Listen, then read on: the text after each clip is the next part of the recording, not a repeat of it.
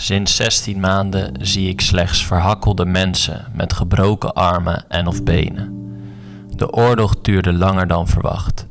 Veel soldaten, maar ook ik, dacht dat we binnen drie maanden, in ieder geval voor de kerst, weer thuis zouden zijn. De oorlogsomstandigheden stellen ons, de verpleegsters, zowel lichamelijk als psychisch zwaar op de proef. Veel van mijn collega's raakten al oververmoeid of werden ziek.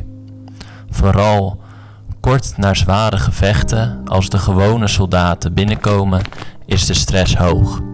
We komen tekort, hebben te weinig mensen. De vermoeidheid zit ook diep bij mij.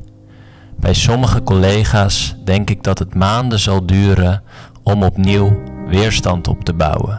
Zij zijn volledig uitgeput.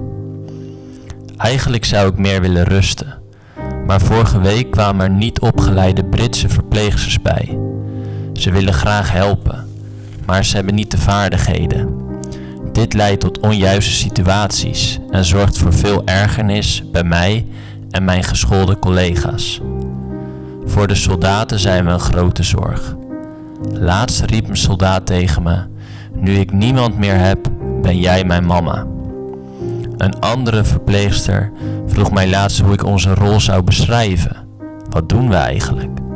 Ik zou zeggen: soms genezen, vaak verlichten en altijd troosten.